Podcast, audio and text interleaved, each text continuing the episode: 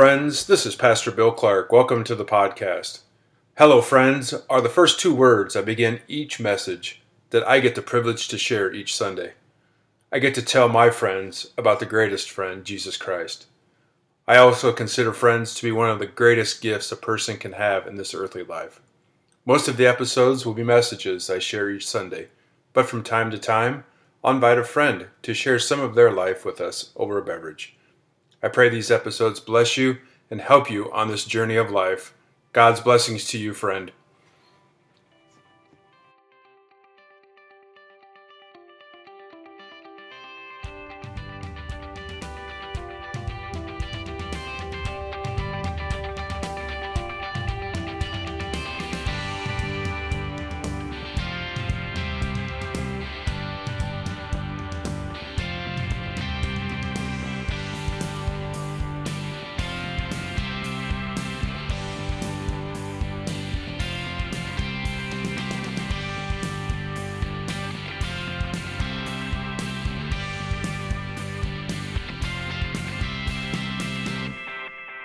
This is a message I shared at Timothy Lutheran Church on Sunday, September 17th, covering Romans chapter 14. Hello, friends. Well, as I said in our welcome, we're continuing through Romans. We started back in June. We started Romans chapter 4. Today we look at Romans chapter 14. Just a reminder, we've been putting the Bible study in your, in your bulletin, so if you want to pull that out during the sermon, take some notes, or pull it out sometime this week, uh, take a look back at these verses. But as we get to the book of, end of the book of Romans, we see now how Paul is applying all that he had taught in the first 11 chapters of Romans. Two weeks ago, Paul wrote about living in harmony, not with just the people in the church, with all people. Live in harmony with one another, Paul wrote in Romans chapter 12. Last week, we took on a little tougher subject about how we as Christians live in relationship to government. Romans chapter 13, Paul wrote, let every person be subject to the governing authorities. For there is no authority except from God, and those that exist have been instituted by God.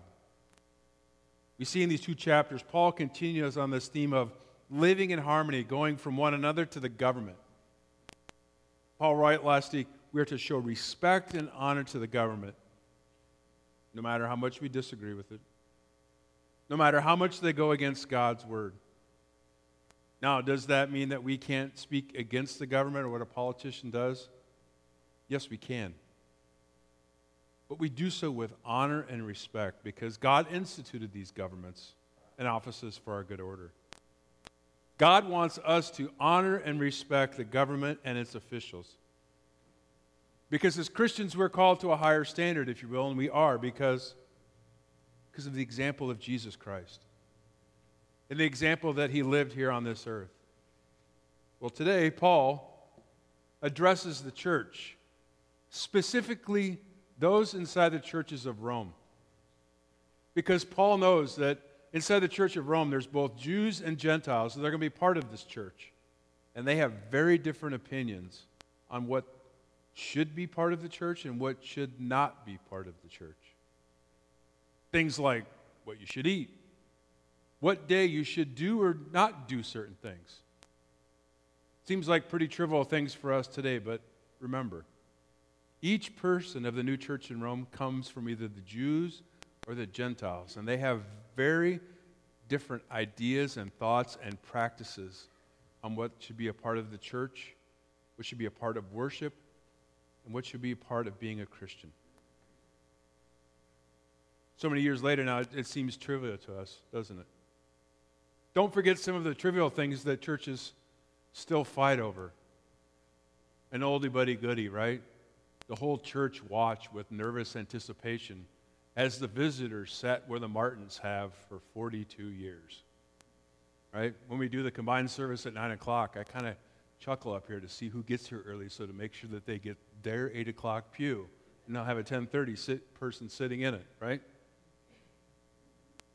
A few years back in 2015, a guy that I follow that writes a lot about churches and uh, so forth, he asked churches to send in, and he, he, compiled like an informal list of things. He wanted to know what did churches argue about? Argue about to the point that it caused problems within the church. And he put together this list.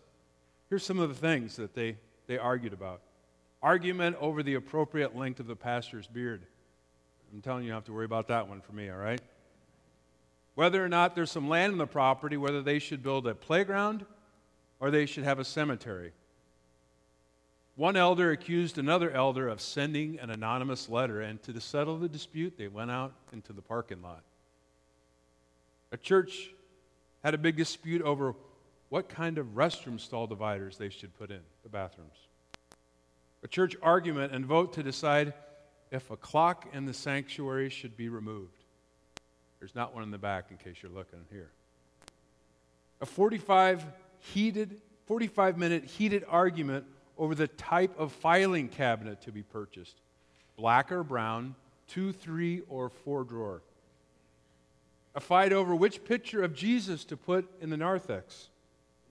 A petition to have all the church staff clean shaven. A dispute over what type of shoes the worship leader can wear during service. A big church once had an argument when they discovered that the church budget was off 10 cents someone finally gave a dime to resolve the issue. A dispute over when someone bought the wrong kind of wine for the Lord's Supper. Business meeting about whether the church should purchase a weed eater or not. Took two business meetings to resolve that matter. Argument over what type of green beans the church should serve. Two different churches reported fights over the types of coffee that they serve. One church moved from Folgers to Starbucks. Another church just simply moved to a stronger blend. And it was noted that members in the latter church left the church over that argument. A major conflict arose when a youth borrowed a crock pot that had been sitting in the kitchen for several years. An argument over whether the church should allow people to bring deviled eggs for a church meal an argument over who has the authority to buy postage stamps in a church, a disagreement between the terms potluck and pot blessing. One member got chastised because she brought a bottle of vanilla syrup to put in her coffee for Bible study. Everybody thought the bottle of vanilla syrup was a bottle of liquor. An argument in the church who has access to the copy machine. Now, there is a secret code to the copy machine here at Timothy, but I'm not at liberty to give that out. Some church members left the church because one church member hid the vacuum cleaner from them. Despite dispute over whether the church should allow people to wear black t shirts because black is the color of the devil. A fight over whether we should sing happy birthday every week. And the last but not least, an argument over whether to have fake or real plants and which one shows dust faster. Now, these seem kind of silly, don't they? But they're real life examples. And there's many more just like them that have happened inside the church. And in some of these, some of these trivial issues have even split churches.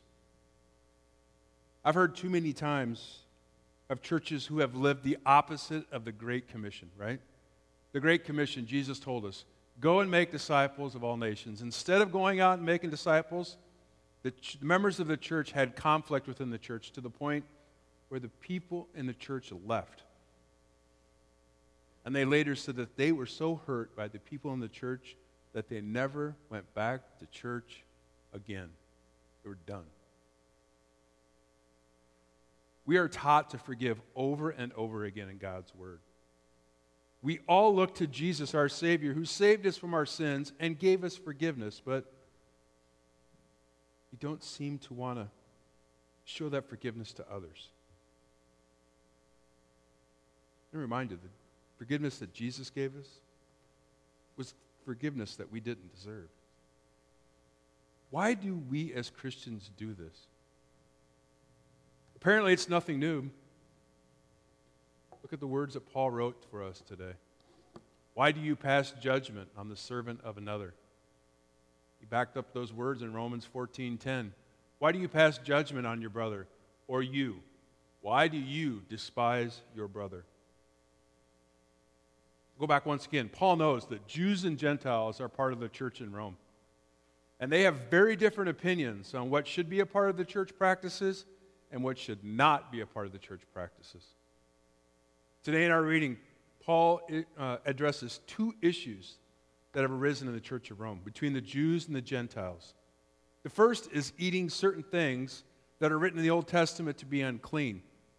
And the second is keeping certain days holy. So we have dietary laws from the Old Testament and days of festivals from the Old Testament. That's what Paul addresses today. Now, it was true in the Old Testament, it's in Leviticus chapters 11 and 17, I believe, that God commanded the people to only eat certain foods. That is until Jesus declared all foods clean. And he said to them, Then are you also without understanding? Do you not see that whatever goes into a person from outside cannot defile them, since it enters not his heart but his stomach, and is expelled? Thus he declares all foods clean. And then Jesus goes on to say, What comes out of a person is what defiles him. For, for from within, out of the heart of a man, comes evil thoughts, sexual immorality, theft, murder, adultery, coveting, wickedness, deceit, sensuality envy, slander, pride, foolishness. All these evil things come from within, and they defile a person. Jesus declared it wasn't what that went into your body that made you defiled, it's what came out of your body that made you defiled. What about the days of festivals? Jesus said, one Sabbath he was going to the grain fields. And as they made their way, his disciples began to pluck heads of grain. And the Pharisees were saying to him, Look, why are they doing what is not lawful on the Sabbath? And he said to them, Have you ever read what David did when he was in need and was hungry, he and those who were with him? How he entered the house of God in the time of Abiathar, the high priest, and ate the bread of the presence, which is not lawful for anyone but the priest to eat, but also gave it to those who were with him. Jesus goes on to say, The Sabbath was made for man, not man for the Sabbath. So the Son of Man is Lord even on the Sabbath. You see, Jesus frees us from the requirements to observe the festivals. Now, as Christians, we can continue to follow the command of the Old Testament, found in Leviticus, to follow the rules for what to eat and what not to eat, and what festivals to remember. But it's not required. What to eat and observing festivals were the two big issues the people of the Church of Rome had to deal with. There were people from both the Jews and the Gentiles, remembered, who had come to follow Jesus. Notice in our reading today what Paul doesn't say. He doesn't say who is right and who is wrong, does he? He calls out those who pass judgment on others. Romans 14, 4 again. Who are you to pass judgment on the servant of another? Why do you pass judgment on your brother? Or you, why do you despise your brother? Seems like Paul is he's having some of the same, same thoughts and questions I have when I see conflict inside the church. You see, we come together as a church to learn about forgiveness, the forgiveness we have been given through Jesus Christ. But when it comes to others inside the church that do something we don't agree with, we can give them the look, can't we? We can mutter some words about them under our breath. Someone much, much wiser once said this The church parking lot is the place where more judging happens than any place on earth. Why the church parking lot? Well, that's where you're away from everybody, right? You can talk with another church member about that other church member that did whatever, right? So when you're finally inside your car with just your family, and you can say what's really on your mind. As I read through the readings this week, two things really stuck out to me. One, why are we as Christians passing judgment on, others? And two, now, if you notice, the other two readings today were about forgiveness. Forgiveness. In our Old Testament reading today, Joseph forgave his brothers when he had every right to be rid of them. In our gospel reading today, Jesus is questioned by Peter about forgiveness. Peter came up and said to Jesus, Lord, how often will my brother sin against me and I forgive him? As many as seven times? How does Jesus respond to Peter? Jesus said to him, I do not say to you seven times, but 70 times seven. Notice the continuation. Last week we started Matthew 18 from our reading. Matthew 18 is a chapter that many will refer to when we have conflict arises in the church. It simply says if you have a conflict with someone in the church, a brother, go and tell him. If he doesn't listen to you, take two others with you. If your brother still doesn't listen, take it to the church. And if your brother doesn't listen to the church, well, then they've had more than enough chances to repent and ask for forgiveness. And they know the consequences they face.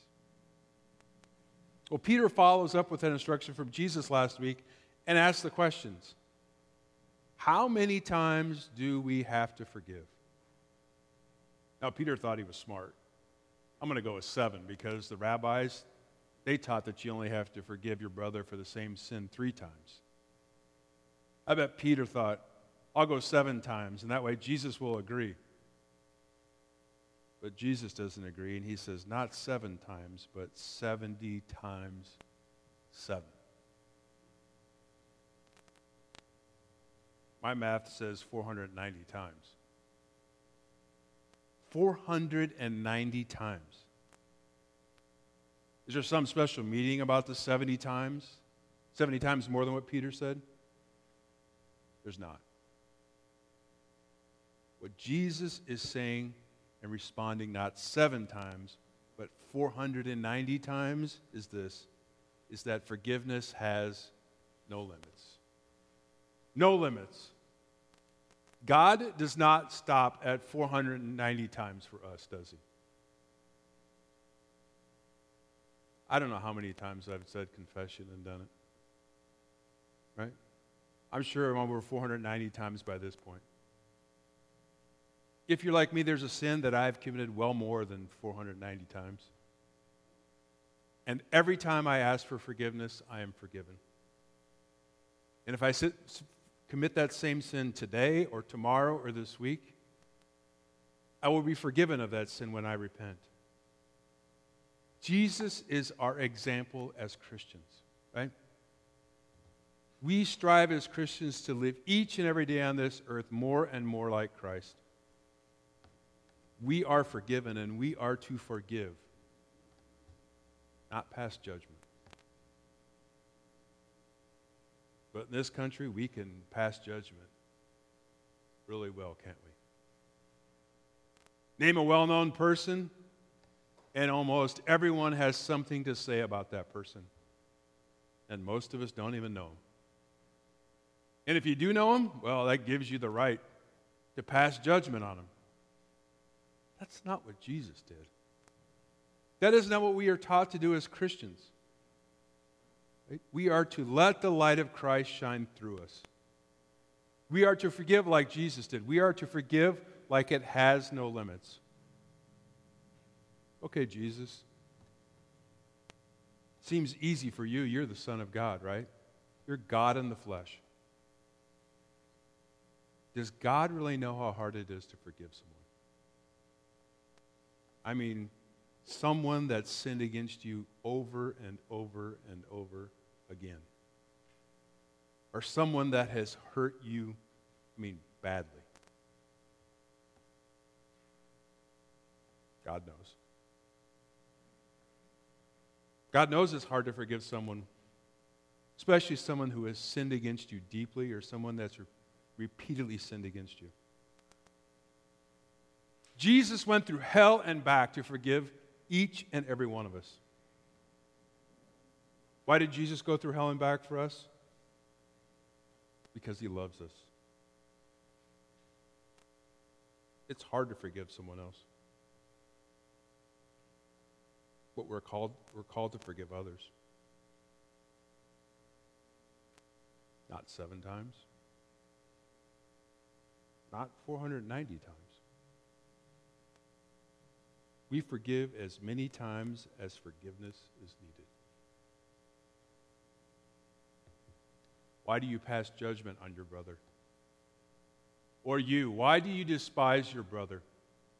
For we will all stand before the judgment seat of God, for it is written, As I live, says the Lord, every knee shall bow to me, and every tongue shall confess to God. So then each of us will give an account of himself to God. When you pass from this life to the next, you're going to come face to face with Jesus Christ. And when you do, your knee will bow. You will confess Jesus is your Lord and your Savior. And there's going to be other people that are sitting here this morning, right? Each and every person that sits here this morning, and Christians all over the world will do the same. Even the fellow church members that you had issues with, they're going to be in eternity also. As I was writing this, I was thinking back to the words that Paul wrote in Romans chapter 8. Nothing can separate us from the love of Christ. Whether I'm sure that neither life nor death, nor angels, nor rulers, nor things present, nor things to come, nor powers, nor height nor depth, nor anything else, nor church problems, nor church conflict, or no, other church members will be able to separate us from the love of God and Christ Jesus our Lord. Nothing can separate us from the love of Christ. Not even quarreling inside the church over opinions. God knows this church is not perfect. God knows it's easier for us to pass judgment than to forgive. God knows that living in harmony with those outside the church, respecting the government, and with our living with our fellow church members is something we strive to do, but we don't always do it. As Christians, we know that we are not perfect, and that includes not having a perfect church. We know that we pass judgment. We know that we withhold forgiveness. We know that we don't always get along with people outside the church. We disrespect the government. And we hold grudges against fellow church members. But what we do know is this that we are forgiven. We are forgiven by the blood of Jesus Christ. We know that we are set free from our sins when Jesus went to hell and back for us. And we know when we pass from this life to the next, we know that our knee will bow to Jesus and we will confess him as our King. Amen.